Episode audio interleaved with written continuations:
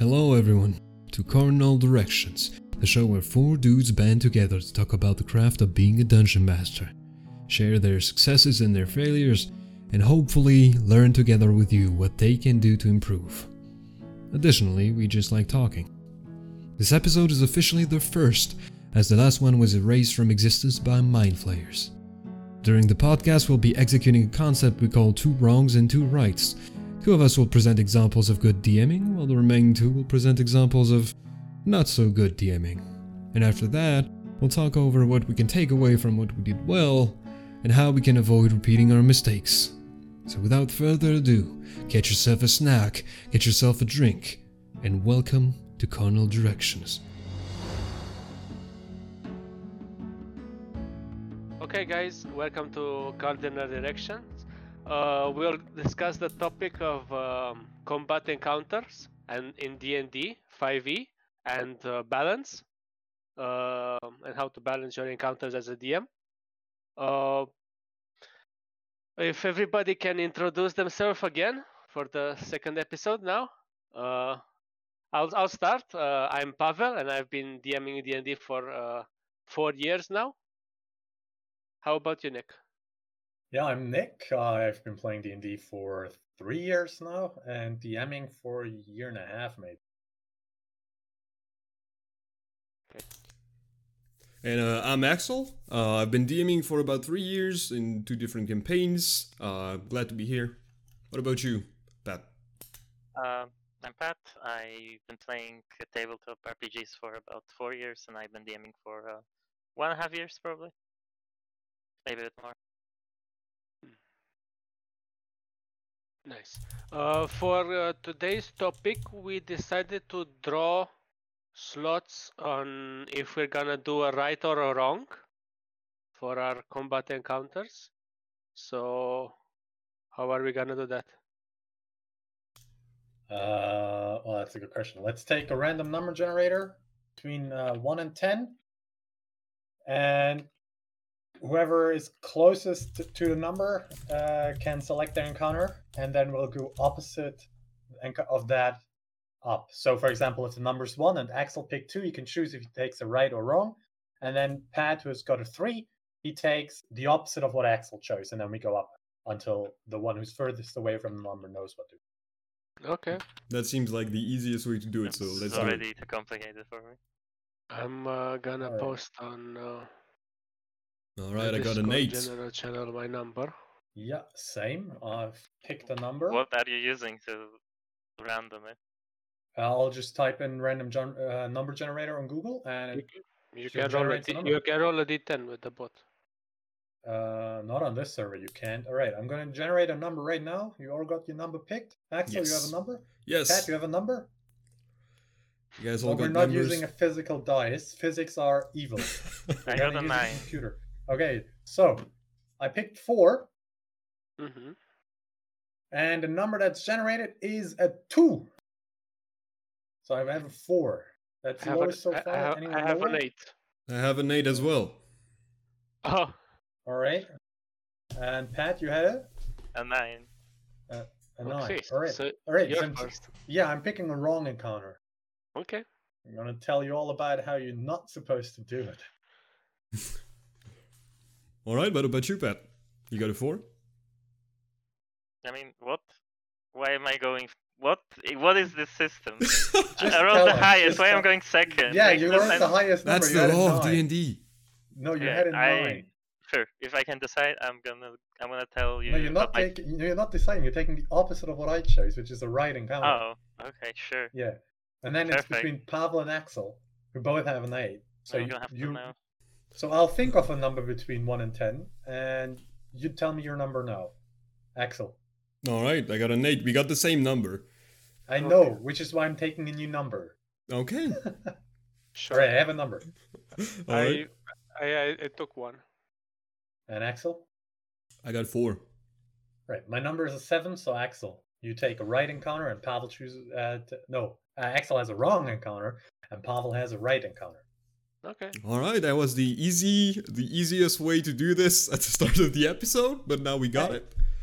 If, if yeah. that's already confusing to you, wait until we actually start about building encounters. Indeed. Uh, but the goal of uh, of this podcast is here to make it a bit easier for everyone to build encounters, learn from our mistakes, and make sure you don't repeat them. Um, so uh, we have Pavel who chose the wrong, um, and uh, how about you explain to us uh, what your encounter was, and we can talk about what went wrong with it. All right. So how about you start and tell us uh, what your encounter was, and then we can talk about what didn't work. Sure. It was an encounter in a module. It was in Curse of Strahd. Well, Spoiler it- alert. spoilers. I think, uh, I think it's not a major spoiler, but um, it was about an hag. There are lots of hags, so you get pretty generic. Um, it was a hag that had a giant creature at its side, uh, which apparently wasn't there. Its house. Um, and this house uh, was pretty strong. And the encounter was balanced around the idea that players would sneak to the hag uh, and ambush her, maybe, or do diplomacy. Either one of two. What my players decided to do instead was to go around the ha- uh, hag's hut and bam their shields uh, with their swords to let their ple- presence be known, to draw the hag out of uh, her hut, leaving her time to prepare for the combat and enabling her monster. The monster, uh, the house which animated subst- killed one of my my rogues players in uh, in in the first shot, and in the second two hits he instantly died uh, at level uh, I think you were level five or something. I think you were around there. I think so. Yeah, and um, um, well, it happens. They didn't know it was a module. This was till till uh, here. Uh, they wiped. They made a new party. The second party did super meta game uh, gaming information and they went uh, later on not from the first but later on to the same place they discussed tactics how to deal with the hag that they didn't know were there and uh, they also polymorphed her even though they couldn't and that was my mistake because she as a shapeshifter couldn't be polymorphed. And they eventually killed her.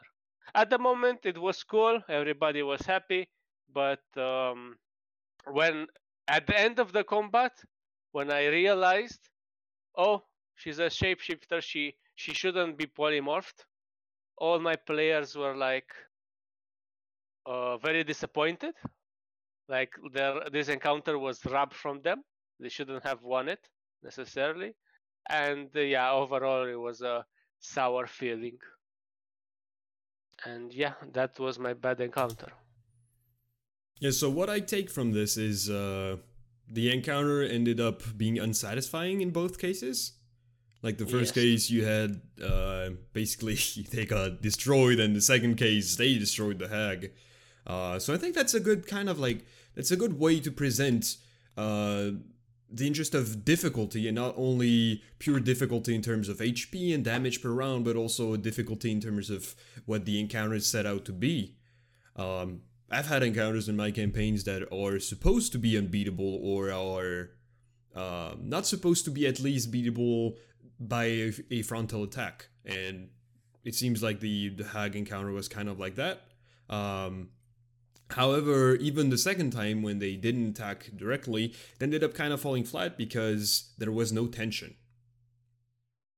there there was tension but the way the tension was released at the end was unsatisfying hmm Nick and Pat, do you guys have any tips uh, concerning keeping tension or making it uh, flashy in a way so that during the during the game you can make the players really feel like it's a tense moment and not like oh we just polymorph the hag it's gonna be easy. Pat, why don't you go first? I would love to. Thank on you very much, Nick. Um, so uh, I think well, obviously, looking at it from perspective of um, the future, it's easier to like say what could have been done. I think maybe a good way, especially in a module, would be to subvert expectation. So like the party's meta games, they are oh well, we're going to kill a hag. As a DM, you flip it on their head. Maybe um, since the I mean since the that was forgotten that time, but since the hag can polymorph, maybe the hag is gonna pretend to be an adventurer or someone. Maybe it's not gonna be in a hat. Maybe there's gonna be like a major image around the hat to basically make it look like it's not there even. Um, or like any other number of things uh, that could have been done to maybe surprise them, make it so that they're also feel like this um, feeling of ex- exploration, like oh we came to the same place and we have different content. Interesting. Um, I don't know if that's the right way to go about it. Some might say that's like, well, we're not keeping to the module, but uh, I think that would be one way to keep the tension and stakes high. I think that's a very good idea. Adding on to that subverting expectations trope, I think what you can also do. Uh, I don't know how well modules lend itself to to doing that, but you can reskin monsters, and that's a favorite way of mine to keep players engaged, especially if they're metagaming. If they know the monster handbook and they know all the stat blocks, just reflavoring it and making a monster look different and behave different, but still like within the rules, is a great way to keep the players on their toes so they don't know what to expect. So far, we had a couple of ways uh, we talked about of you know keeping uh, the the tension there. We had keeping surprise uh, from Pat, like trying to maybe hide the monster and make sure the situation that the players are in is not the one they're expecting. And we also had subverting expectations in terms of just changing the monster straight up. Uh, of course, you know, depending on modules and homebrew, that kind of depends on the kind of campaign you're running. But these, I feel, are two good ways in any case to change up the scenario and make sure that uh, things are a bit unexpected. Players aren't in familiar territory. Oh yeah, you don't even have to change the monster that much. You don't even have to like make a troll a, wolf now or something. You can just say that the uh, troll has instead of like the usual skin that it's uh, drawn with in the play in the monster handbook, it has I don't know red skin. And as a player, you'll be like, oh, is, is this troll more fire resistant than it usually is, or why, why is it skin red? Uh, it- it's just flavor maybe, but it keeps people thinking because suddenly something's different. It doesn't even have to be a big change. I think there's one thing to keep in mind that's very important, uh, especially doing what Nick is talking about, is going to be foreshadowing. Uh, making sure that the players, while they do not know all of the truth, have at least some idea that something is off. That way, when the final reveal comes through, they have a previous information that they can then look back to and say, ah, we should have seen it coming. And that feels much more deserved than, you know, if it happens all of a sudden. But I think that's pr- pretty much what uh, we can say about this encounter. Pretty simple encounter, pretty simple problems.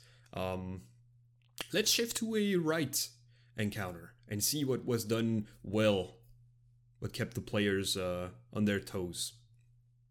So let's uh maybe shift to Pat.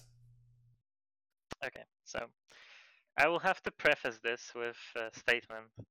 Uh, obviously, picking right encounter, trying to find something that I think I did well, uh, it's kind of difficult. Uh, so I went for not necessarily right, but I think interesting is right as well. So it's an interesting, maybe slightly unique, um, although not groundbreaking by any means encounter. Um, I had in my previous campaign that we played. Uh, a session where we're missing one player who was like uh, we're doing their backstory, so it was very important that uh, that to- I didn't want to move the main plot because the character was instrumental in that part of the plot was missing, and we also had like a guest character to show up. So I basically made a little mm, encounter in like a uh, pocket dimension. The characters go through like a random portal just for a moment, just to, to see this encounter and the encounter was the theme of the encounter was like it's like the pocket dimension is like in between the uh, material world and the world of uh, and the plane of Mechanus. It was like all uh, clockworky, and there was a machine there that activated when the players came in. And basically, uh, the encounter uh, was built in such a way that the, the to defeat the monster, you had to use a, uh specific um, uh, combination of elemental attacks. You have to uh, deal a certain type of damage in order. Uh, there was there was like little lights that like light up with colors that kind of indicated the elemental type. So so the players could figure it out, and after a few attacks, they realize that or they're not doing damage to the monster, but there's some sort of electrical circuit activating. Um, and they figure out what they uh, need to do, but they're but they didn't have enough health actually to finish the encounter at that point. Maybe maybe I did it too strong. The monster kept like attacking each turn, so it was basically like race against time to figure out this logic puzzle. Um, and uh, they used a, it was high level uh, play, so they used a sixth level spell to get out of there to teleport out. Um, but uh, I thought that was I was I was happy with that encounter. So that's like an example of maybe something original question mark. For sure. As a um, participant in that encounter, the thing I liked about it, it's because it was a puzzle that um, uh, implied a lot of your character's combat capabilities uh, into the puzzle, which uh, gave it more realism and um, usefulness in the way you build your character. Um, what I is, is also one of the few encounters that I liked, even though I lost it in the end. We I had to teleport everybody out. Uh, so yeah, that says a lot about the encounter. Uh, it was uh, it was close, and at the end there was lots of tension.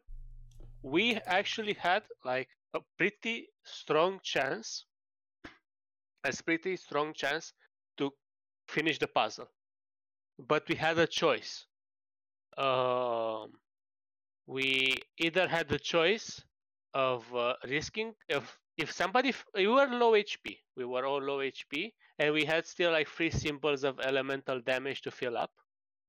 And if somebody fell, he wasn't willing anymore, so I couldn't teleport him out. And we are all low HP, and the monsters was doing AOE damage. So if we stayed more, we would have risked people dying and unable to teleport because they're not willing anymore. Um, so at that point, they were like debating if we should run or not, and in the end, we decided, "Fuck this, not worth it." And we're, we teleported out of there. Yeah. Yes. I especially like the part where you where you incorporated like the, the puzzle with the elements. I think that's a very ingenious way of using the environment to incorporate counter. Because I found often encounters are just I'm moving my token on the battle map on Roll20, and then I roll dice, declare my attack, Y- and making the environment part of the encounter is always more fun. That's a really good good way to engage the players. Uh, I would say the environment was the encounter because the monster didn't was unkillable, um, and uh, it was also nice. It wasn't not too hard or too easy to figure out. For example, there was a green crystal, and that green crystal could be either poison damage or could be acid damage. Mm. You weren't sure necessarily, and uh, in the end, we had to try both uh, poison and acid on it and figure it out. And if we failed, the puzzle was reset. Yeah, it was a little bit harsh because if you got the order wrong, it would go back to all, all the lights went out, and you had to do Right. fire, cold, acid, or whatever. In, in Yeah, in, in in the correct order, uh, also. Hmm. Well, I think we were talking about foreshadowing just before, and I think that's a good example of foreshadowing, having um, mechanics of the fight that aren't normal, but also managing to convey these mechanics through visuals here.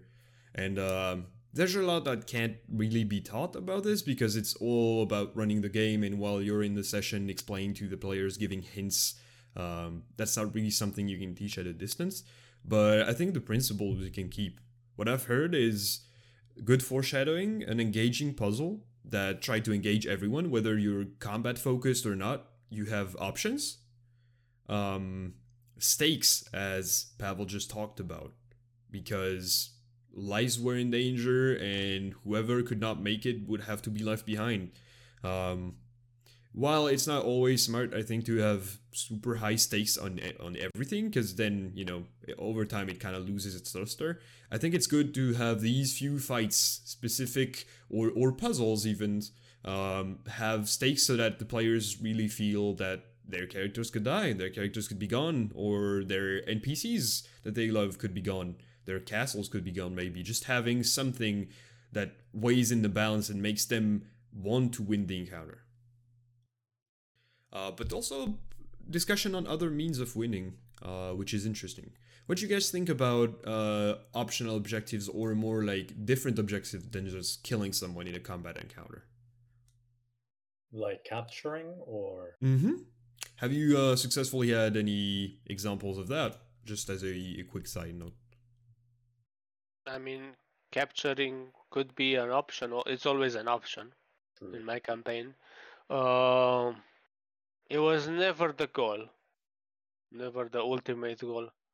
And uh, sometimes the players can have the goal to capture, like they want a purple worm egg, or maybe they want a, a, a wolf pup, but uh, that's the goal that the players make, not that I impose necessarily.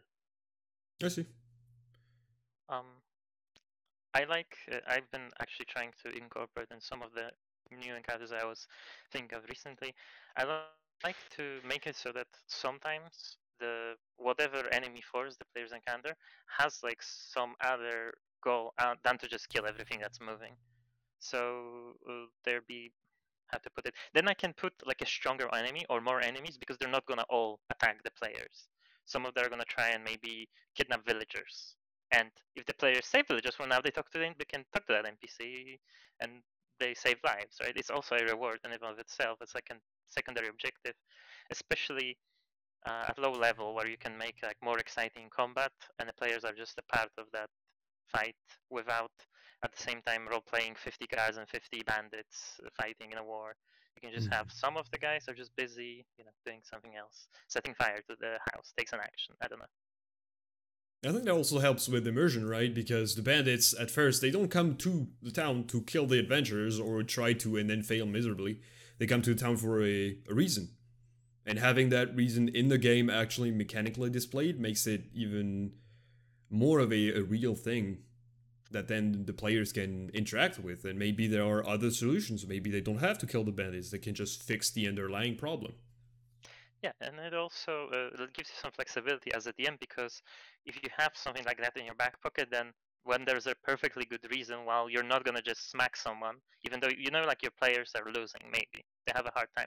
You don't want to multi-attack them again or something because it's just you, you already you know that you're winning kind of, and it, the tension will, be, will just go all to shit. And maybe it's like not a session that's worth TPKing it players. Well, that character can now do something else that makes sense for them to do.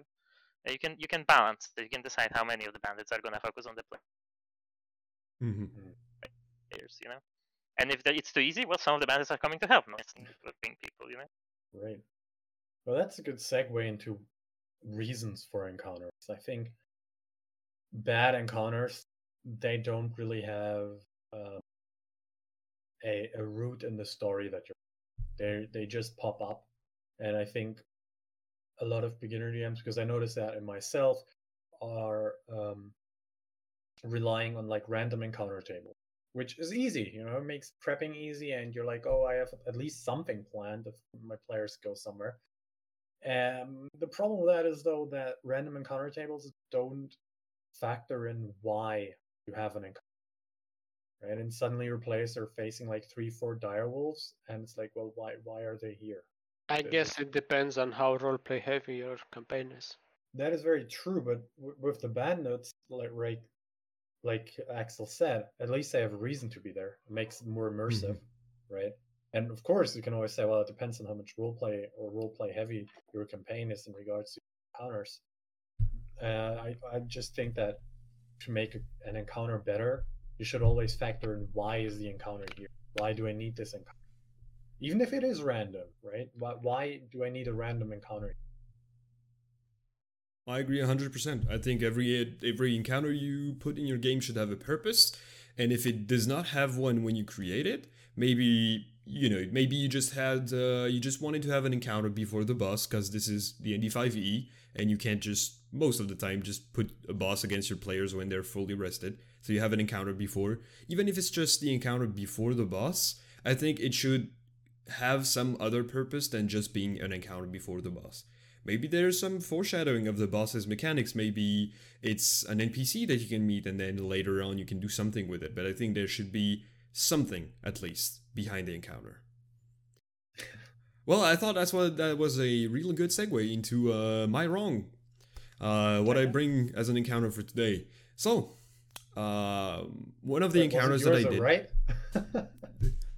I thought yours was a right. Well, I did the wrong, so he Yeah. the right. Well, it Oh, doesn't. I don't think it matters uh, Yeah. altogether. It, it, we'll, Oh, we'll all right. find. But what uh, did- why did we. Why did we spend ten minutes drawing lots? That then is if we like just deviate anyway. that's- We can, that's- well, we can choose to take two where we do the opposite. Yeah, sure, This is sure, more sure. material. professional. All right. Well, the encounter I brought um, and I, I thought of for a wrong today was one that I did in my offline campaign ab- about a year ago at this point. Uh, the players at this point were in an arc fighting a very large wyvern um, that was terrorizing the lands, and the wyvern was living in this large mountain where uh, all these lizard folk would live uh, as a people. And the players were there as enemies of the lizard folk, along with an army, and they were supposed to infiltrate the mountain and then um, figure out what was inside, maybe sabotage some uh, some of their plans, and then get out. The problem was that the encounter didn't have a purpose. The encounter was kind of a uh, a bit of filler almost, or I can say, uh, looking back, was more of my inability to move to the next scene. And so what happened was the player sabotaged uh, some of the food supplies, fought a general, and then came the moment for escape. But the players didn't want to escape; they wanted to stay for a bit and uh, kind of scout out the vicinity. Unfortunately, they got soon swarmed by lots of lizard folk, and they were kind of surrounded. But the lizard folk kind of came slowly, and they were about level 12 at this point, so they, you know, they made easy work of the lizard folk. And instead of, you know, ending all this narratively and uh, kind of moving on to the next section of the adventure, what I did was I stayed in this encounter for far too long. It took about maybe 40 or 45 minutes of them having reinforcements come in, kind of finding them, having, at, you know, at certain moments, a, a variety of, you know, um, spellcasters and shamans come in because I figured things were boring. But instead of, you know, moving on to what's actually important in the story and what's actually interesting, I stayed in this encounter. So I think this exemplifies perfectly the lack of purpose. This encounter had no purpose. Um, I didn't know what to do. I didn't want to push the players out of something they wanted to do, but I should have known when to go back to a narrative stance and uh, kind of skip the the combat altogether at this point. Well, anyway, 45 minutes is rookie numbers compared to my combat encounters as durations. Uh, I had combat encounters that lasted entire sh- sessions. We like ended it, ended the session in front of the encounter, started the session, and then when the session ended, the combat encounter also ended. Uh, so like three hours combat encounters. Yeah, but I think Axel means like there was sort of meaningless 45 minutes. You know? Yeah, yeah, I I uh, I can understand that. I um, I yeah, I, I think it could have been done maybe better. Maybe if like the lizard folks in two rounds got fireballed twice and like people were getting scorched left and right. Maybe they immediately, even maybe after the first fireball, they immediately start retreating. Um, and to like just make it instead of uh, half for uh, 45 minutes it gets on it gets only 15 minutes and it, it makes the party feel powerful. Like clearly these villagers lizard folk villagers have no no chance against them. And they're Mhm. not suicidal. That's what i would have done in that encounter personally. Yeah, I think it's important to recognize, and that's a thing I've learned after you know a lot of DMing, is recognizing when an encounter is done and has served its purpose, even though it had none, but imagining that it had a purpose in the first place. Um, you know, even if you have if you have a boss fight, for example, um, the boss fight can last for a while, but after a while, as with all things, tension starts to dwindle down and down. And so I think it's important as a DM to know when to just end the encounter and or at least you know when to push it towards its inevitable end uh, faster than normal and make sure that the the pacing doesn't get hurt by you being too attached to whatever this is supposed to be. Yeah, or reintroducing new tension into the encounter. Exactly. Which is why you try to bring in the shamans. But that's Yes. just additional enemies. So what what I think you could have done instead was if they were there, uh, your players were uh, at the lizard folks place with an army, they probably had an important NPC that they knew, like a commander with the army or someone that they at least talked or had like a relation to. And what you could have maybe done is have them be captured and then brought into the encounter as a hostage situation, for example. That reintroduces it, it's less combat focused. It can be resolved with combat again, but it it, re, it reintroduces the tension into the encounter. hmm Yeah, I think that's a really good suggestion, actually, to have something else break up the situation. Uh, we talked about this before with the hag a bit earlier about uh, keeping surprise and changing the Yeah. situation when it's not favorable for you as for, as a DM. Not in terms of um, you being up against your players, because you always will be, because you're the DM, but instead of it's not favorable for entertainment purposes. It's not interesting. And I think, you know, one of the lessons that's uh, the most important is if an encounter is boring, just ditch it Yeah, or end it as quickly as possible if you if you notice that. if it makes sense narratively. Mhm. Uh, you, just because the boss encounter is boring doesn't mean you should skip it. Yeah. Well, I guess that's a, that's also a good topic to talk about. Um, how to end an encounter when it's you know got to the end. What can you do? Because of course you can always say uh, the easy ways, like the enemy flees if it's a combat encounter, or um, you know the enemy. You can modulate the the remaining HP of the enemy, for example, to make it a bit quicker. If you feel like it's just going to be a slog and there's not going to be any chance that anything uh, interesting happens. But what do you guys think are other ways of ending encounters? Uh, Pat, for example, would you? Um, well, in general, um, well, last time actually, a couple weeks ago, it was the second to last session. I, we had this problem where the combat was quite long, and um, it was from from my point of view at least, it, because I knew the stats and stuff what the monster's gonna do. I knew the PCs are gonna win eventually, but it's gonna take another five combat rounds that I would have to start the next session with, right? Of not very interesting end of combat. Uh, so not great starter session. So I don't know if I did it properly. That could be a wrong actually, and not the right answer here. But uh, I basically said that uh, at the end of the session, you guys are probably gonna be able to kill uh, those monsters, and um, maybe I should have come up with something better. Uh, let me think if I can come up with something. Well, if your PCs are high level or not completely like barely alive, then you can introduce a new threat or change of pace. For example, with the um, the lizard folk, uh, the first thing I thought when you told me about the encounter was, uh, well, the the army suddenly um, like retreats and you don't know why. Then you hear like chanting coming from the corridors. Is the lizard folk shamans or druids, and they cast earthquake, and then suddenly the whole thing changes into like first of all everyone takes some damage if they can take it. Second of all, the cave starts crumbling, so they actually are in trouble. Maybe they have to teleport out or dig Mhm. out their way. In my case, my party was quite low level and they were like pretty bloodied, so I I struggled to find actually a uh, like realistic reason why would these basically beasts just leave them alone or like run away where they acted with such purpose before. Um, even though some of them like started retreating as they had lower hit points, some of them had still had quite a lot, and um yeah, maybe maybe uh, it's something worth considering how to like every time I make an encounter, I should maybe think like what the enemy's goal is, how would they, why would they ever retreat, how would this combat change if it was boring, like a backup combat percent Mm-hmm. plan.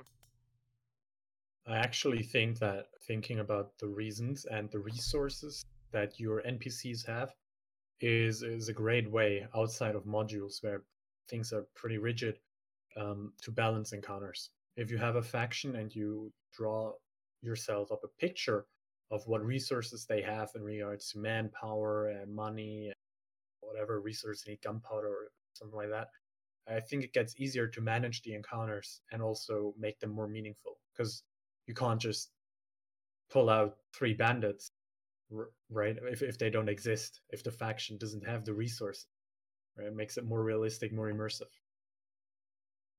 Mm-hmm.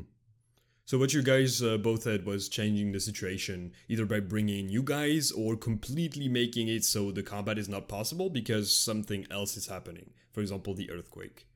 Um, Pablo, I, I think you have something to say. Yeah, I, I personally either, I mean, I, I've, I not, not that every counter that I do is good, but I don't think any encounter I do is necessarily boring. Uh, I would say. Um, but I, I think it's pretty clear when a monster. So, like, if a group of people or even monsters, when you go into a combat, you don't expect any of you to die. I mean, maybe you die, of course, but you're going with the goal to kill everybody uh, or capture them or whatever side goal you have to take their. Uh, in the last ten combat encounter, for example, the, they were on a ship and merfolk attacked them and they wanted their uh, transport uh, uh, booty on the ship. Uh, so they wanted to sink the ship and take the booty. They didn't care about their lives uh, necessarily. Um, but as soon as so, and there were eleven merfolk. as soon as one died, they were already like, "What the fuck is happening here? It's already like they were in retreat mode." Um, and uh, the goal of them is not anymore to like take the booty is just to survive. And uh, if in my opinion if the players are pursuing them that means they care and maybe they're not bored necessarily of the combat encounter. If they don't pursue they're like oh great this combat encounter is over they're retreating fuck them. Um and yeah. So i generally when the tide is turning and the creatures are smart, I end the combat pretty early and start either surrendering or retreating with my mobs. Mm-hmm. That makes yeah, sense as well, right? Absolutely. Yeah. Uh, retreating is a great point because unless you're dealing with fanatics, probably cults and stuff, or most, undead, or undead, yeah, mo- most people won't fight until death. Life is pretty important to the individual, usually, mostly their own. So retreating is a perfectly sensible option. It's uh, very underused, I found.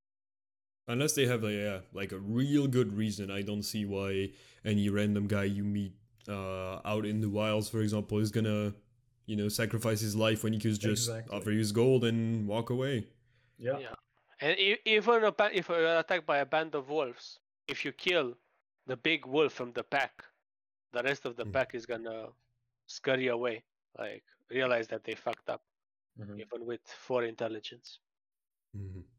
I think that makes sense, but sometimes you can run into a situation with like animals, or more often, if you have like, um, if the PCs have a reason to chase after bandits, right? They're like, oh, we don't want them to go to bandit hideout and warn them or something, right?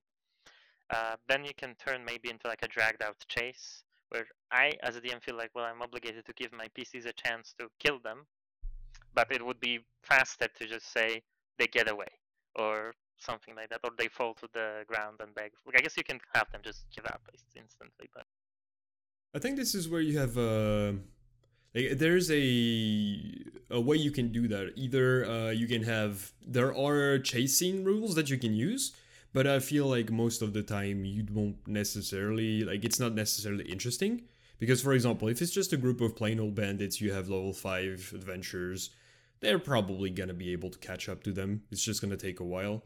So in that case, I think uh, that's one of the exits to an encounter we haven't talked about yet, at least not in this way. It's uh, a narrative exit, just finishing up the encounter via, well, uh, as you defeat the the chieftain or the uh, the bandit lord. Um, the rest of them are just you know random bandits, they're not a challenge to you, and you overcome them over the next maybe 10 or so minutes before they surrender.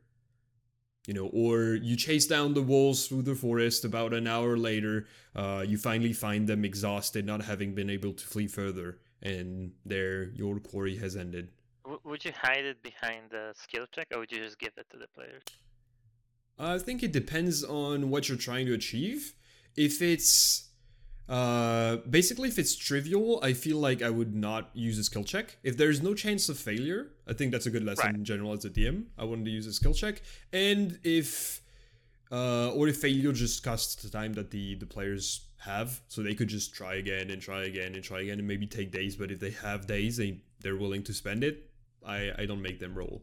Um, feel like rolling might it, it is good because then you you know you can use the specialities of your characters uh to go ahead and find them. Maybe you have a ranger who's super good at tracking. You can use his skills to track and that makes the players feel uh, the player feel a bit better. But also it can kind of put an element of uh uncertainty as well. For example if you have the same ranger why can't they find the bandits for example when they're just running through the woods you see? So i think you, you got to be careful with um, where you put in skill checks because they skill checks mean something. They're hiding something or they're protecting something and if they're rolled meaninglessly i feel like they just drag on the encounter as well. Yeah, I think that's a good point. Probably like if it's trivial and someone's like skilled in survival, just Mhm. success Yeah. automatic. which is why I enjoy running uh, these chase scenes in a more narrative way. Have them do a skill check if it's needed, but more because environmental hazards, like um, just passerbys running into their way, a crowd where they could lose the enemies. Th- those are reasons why I would run skill checks. And but I wouldn't. I, that's more like a theory of mine stuff.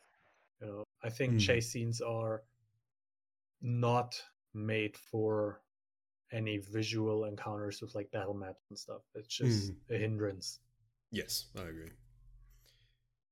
And at that point, uh, I think one important thing to keep in mind is if you have a, a combat encounter and then you shift into a chase scene, at this point, these are two different encounters. They're not Yeah. the same encounter. They're two different encounters. So then you gotta think: Why am I having a chase scene? Why, you know, what's the purpose of it? What do I wanna put into it to make it interesting? Mm, But you know what's gonna happen? You're gonna have that player who's warlock, who's has 300 feet range of Eldritch Blast. and he's gonna ask you to cast. As long as he's in range, he's gonna ask you to like, you know, a chance to hit it every time. Yeah, absolutely. And, he's gonna uh, hit all all the um, normal commoners that are lining the roads. You know, unless you're not in a city or uh, you know where no where no people are. He's gonna kill innocents, and uh, I hope your player is all right with that. That his alignment allows for that. Um, but I think, if I recall correctly, and correct me if I'm wrong, the Dungeon Master Handbook um, actually asks you to do chase scenes with rolling initiative, and it like gives you specific rules for like how to do chases, and I find them not good. I don't like to apply them. They're I agree. th- like holding to movement rules and initiative rules is so very unlike a chase scene. It takes all of the dynamicism out of chasing. Yeah, it you know? also runs into problems with like certain rules. For example, Yes. Uh, if you have a character that has legendary actions, they can use them as a movement after each character's turn. So they, in combat, have huge amount of movement. If you Mhm. translate it equally, I was smiling because in his game we had like a vampire or a vampire spawn or something. Uh, uh, yeah. And he basically got away because, well, turns out if he can move his movement uh, three times and dash, well, he can move 150 feet per round easily flying. So impossible to catch up in theory. He's so a legendary creature. he's a legendary creature Mhm. anyway. So, but the point is that what I imagine a vampire chase scene look like is that the vampires may be a little bit faster than the PCs, you know.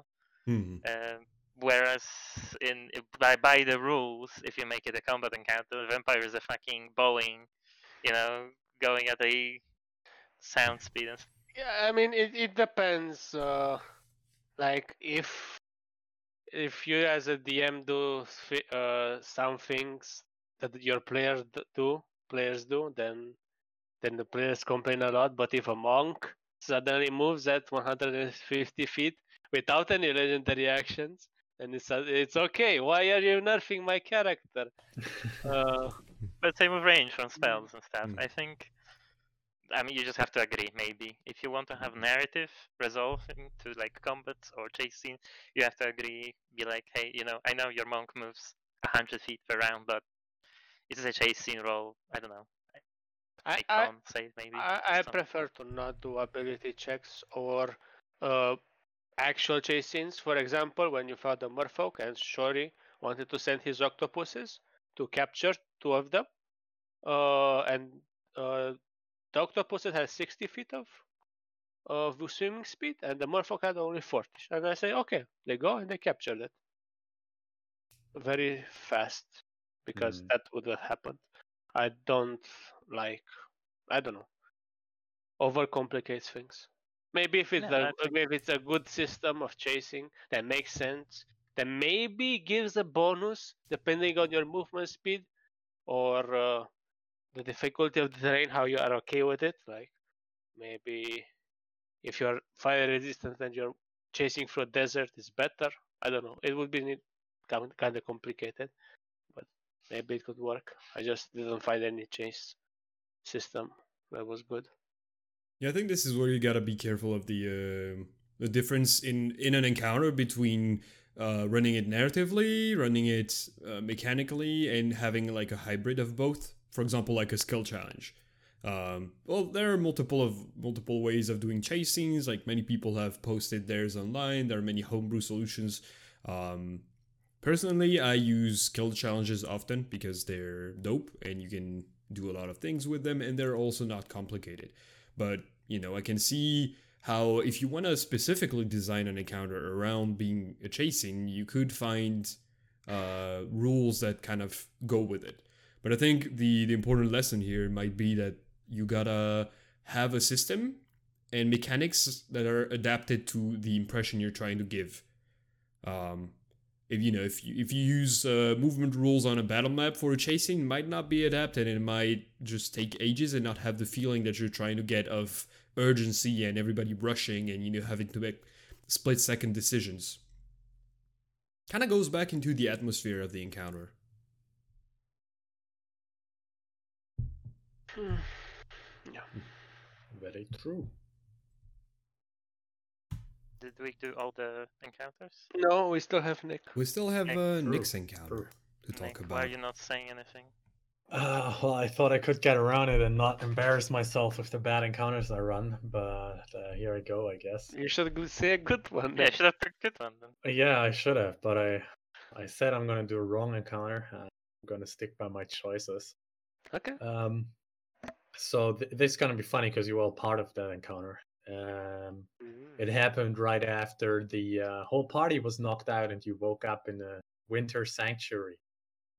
Um, Mhm. you you fought a cult at the uh, well you've been fighting a cult the whole time and as soon as you stepped out you came into like a ri- sacrifice um, that was prepared and you were meant to be the sacrifice and you were to be sacrificed by battle so you had a chance of survival by winning now that in itself isn't isn't too bad um, i think the setups are right what made the encounter bad in my opinion was that due to previous results in the sessions, one of the players, Axel in this case, his PC turned into a vampire. And this ties in nicely with the foreshadowing part. All the enemies obviously knew he was a vampire because he was turned while he uh, was captured in that sanctuary. So they all had silver weapons.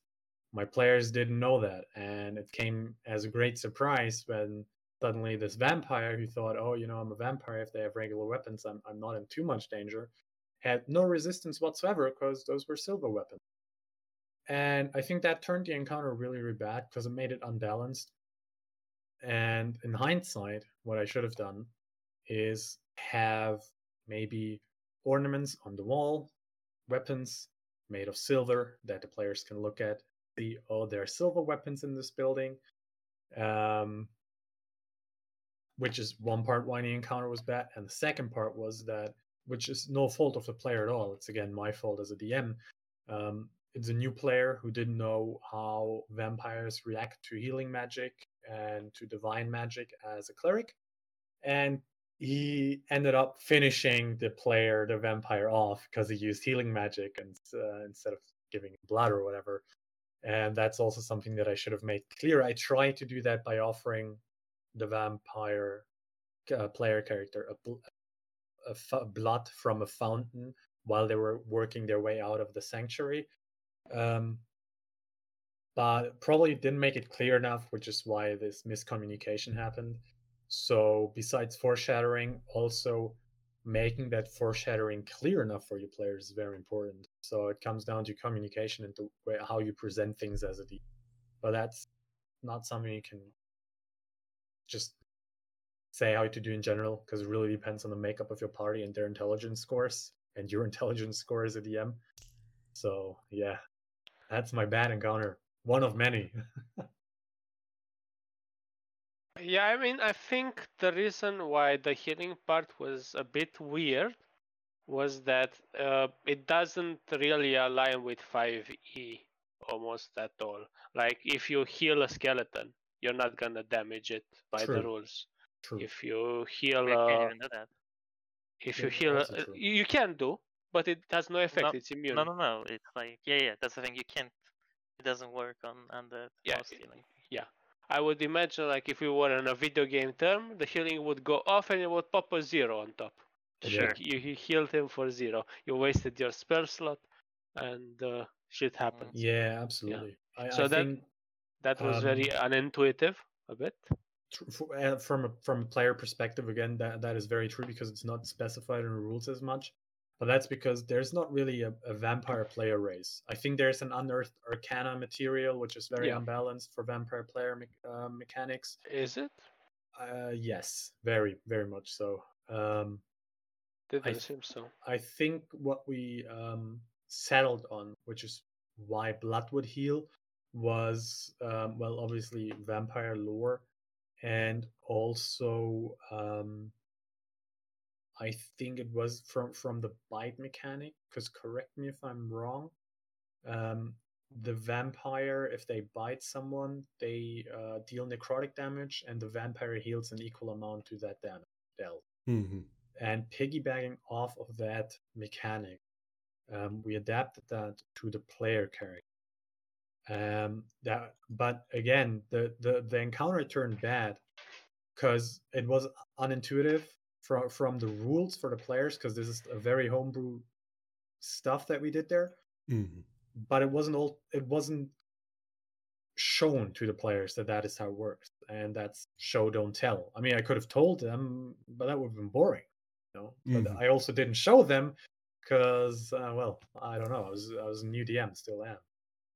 I think you had the right idea, uh, and you you had a like a few subtle clues uh, during the whole thing, but these went unnoticed. And this is where I have a tip actually to talk about, which is uh, it's it's talked about by, by a lot of people. Came from the Alexandrian uh, website. If you if you want to check that one out, uh, really good Shout out DM tips all over. yeah, really yeah. And uh, one of the rules uh, they talk about is the three clue rule, which means whenever you want to tell something to the players and make sure they know it, you gotta put at least three ways they can find it. Because they're likely to miss the first one, misinterpret the second one, but at least they have the third one to fall back on. And I think one rule you can add on top of that is if even three doesn't work, if five doesn't work, sometimes you just gotta tell the players outright uh, if there's a misunderstanding, just so they don't waste time, you know, trying something that you know won't work and it's gonna take up maybe like 20 minutes of the session and, and make them feel bad, make you feel bad because the pacing is all over now, or you know, in a fight they don't understand the mechanics. Sometimes it's best to reformulate and explain more than staying mysterious and trying to keep the idea of the encounter you had. Uh, because it might just be more fun for the player to understand what's going on instead of you know being confused. Yeah. I, I agree.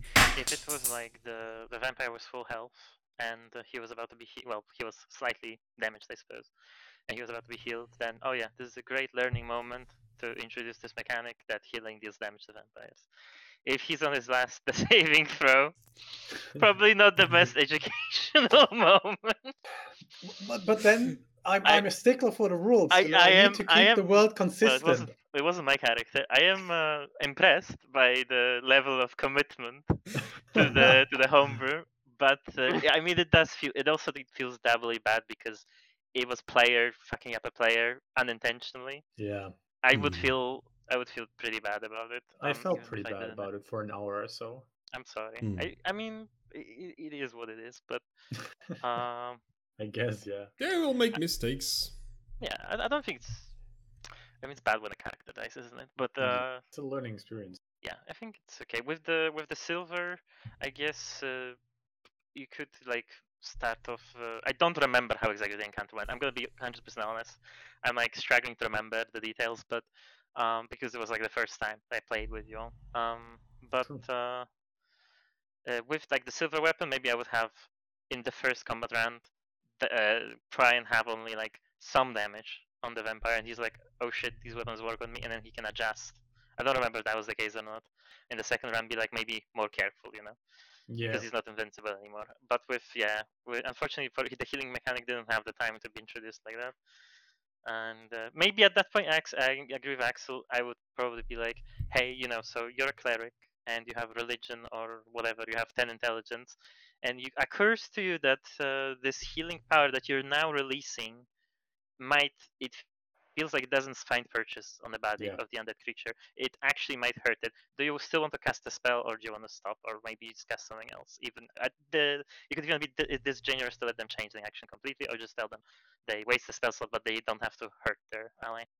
Yeah, that that's a good tip in general. Actually, don't be afraid as a DM to prompt rolls from your players, even when Mhm. their their actions don't demand a skill check or anything. Hmm It's actually a, a technique that my first DM used when I was a completely new player in the first session. Um, she told me that I had a feeling that it was a good idea to right about now start praying to my god. Uh, it would hit the fan, and pr- made me uh, roll religion, and that's uh, a great way to ease in players of all levels uh, into playing their characters. So good, Mhm. good tip that one. Yeah. Especially, don't be afraid to uh, make very low DC rolls for things that should be obvious because you gotta keep in mind, as a DM especially, the characters and the players have vastly different knowledges.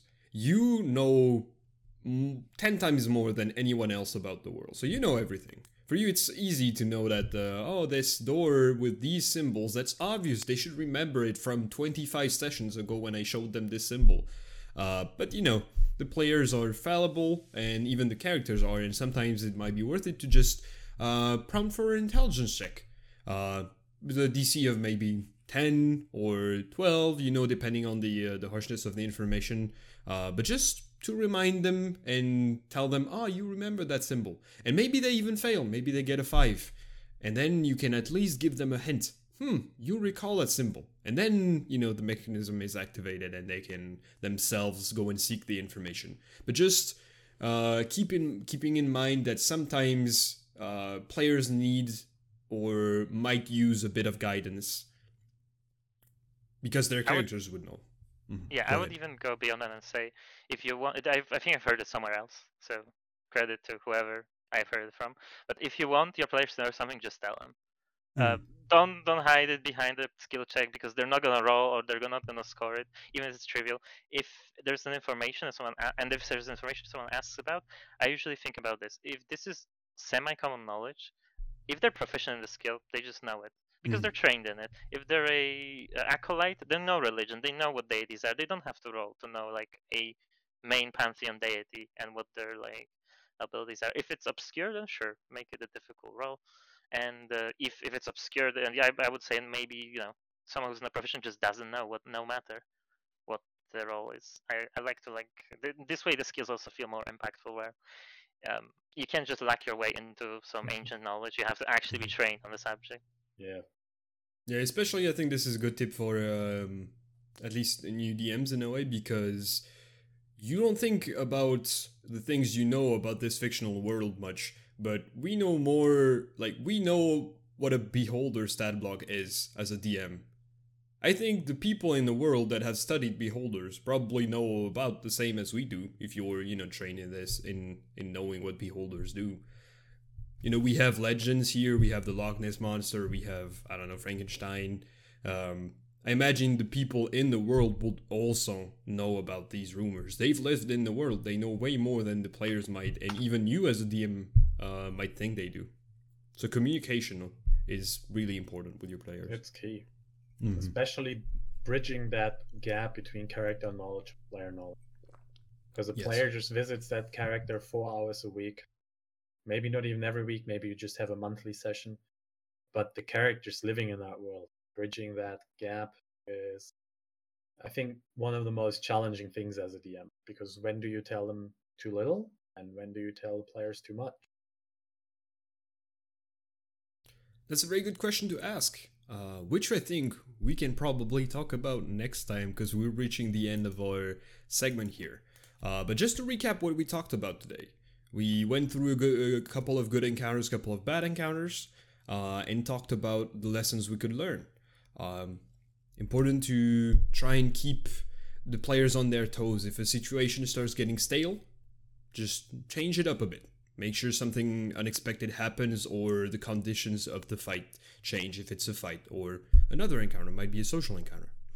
Um, it's important to foreshadow the mechanics, but also the story elements of what's happening during the encounter to make sure that the players have a basis on which to stand on, that they know what they're going in at least somewhat, so that they're invested. It's difficult to invest yourself in something you don't understand. Um, it's good to try and engage everyone, which is whether you're a combat focused character or, or maybe you're more of a support character, making sure that everyone has something to do during the encounter is really important. Otherwise, you're gonna have players sitting on the on the side bench, not doing anything, uh, being real bored. Um, we talked about the stakes and the importance of having a goal to the encounter and a, a purpose to the encounter. Um, if you know there are no stakes, why have the encounter at all? Uh, because things would be the same without or uh, with or without it. And then we talked about other means of winning. Um, this was especially because of the demiplane battle that uh, Pat you talked about. Uh, maybe a puzzly way of ending a combat that is not just you kill me, I kill you to end the encounter. Uh, Nick, what do you think? a couple of lessons you learned from today's discussion. Ooh, there's so many. Uh, I think the most important is actually uh, communication. Uh, second of all, well, is m- my feeling. Probably doesn't apply to everyone, but I think incorporating the environment because really Pat's encounter is, is really inspiring because that's that's an encounter I would love to be part of. Keeping the environment within the encounter and keeping the mechanics tension are from Reddit. Like, don't.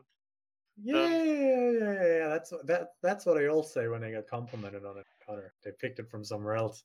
Well, I think um, keeping, making it so that the encounter isn't just rolling dice and moving your token on a battle map is very important. Um, this has been very good to talk to you guys. Uh, I think we've all learned a lot about these encounters that we uh, we actually hadn't had time to talk about before now. So I think it's pretty good that we review them now. Absolutely. Sure, it was nice talking to you guys. Alrighty, well, this will be posted on YouTube and uh, other platforms. Uh, please join the Cardinal Directions YouTube. You know, like and subscribe, all of that. If you want to be updated, uh, if you have any ideas of topics we could do for the uh, the next sessions, uh, just lay them down in the comments. If you have encounters that you'd like to talk about, I'm sure there are a lot of people in the community who would like to talk to you about them and give uh, you know give feedback. Uh, make sure you get the the best support from the community. So this was Cardinal Directions, and uh, we'll see you guys next time. Bye. Bye. Bye.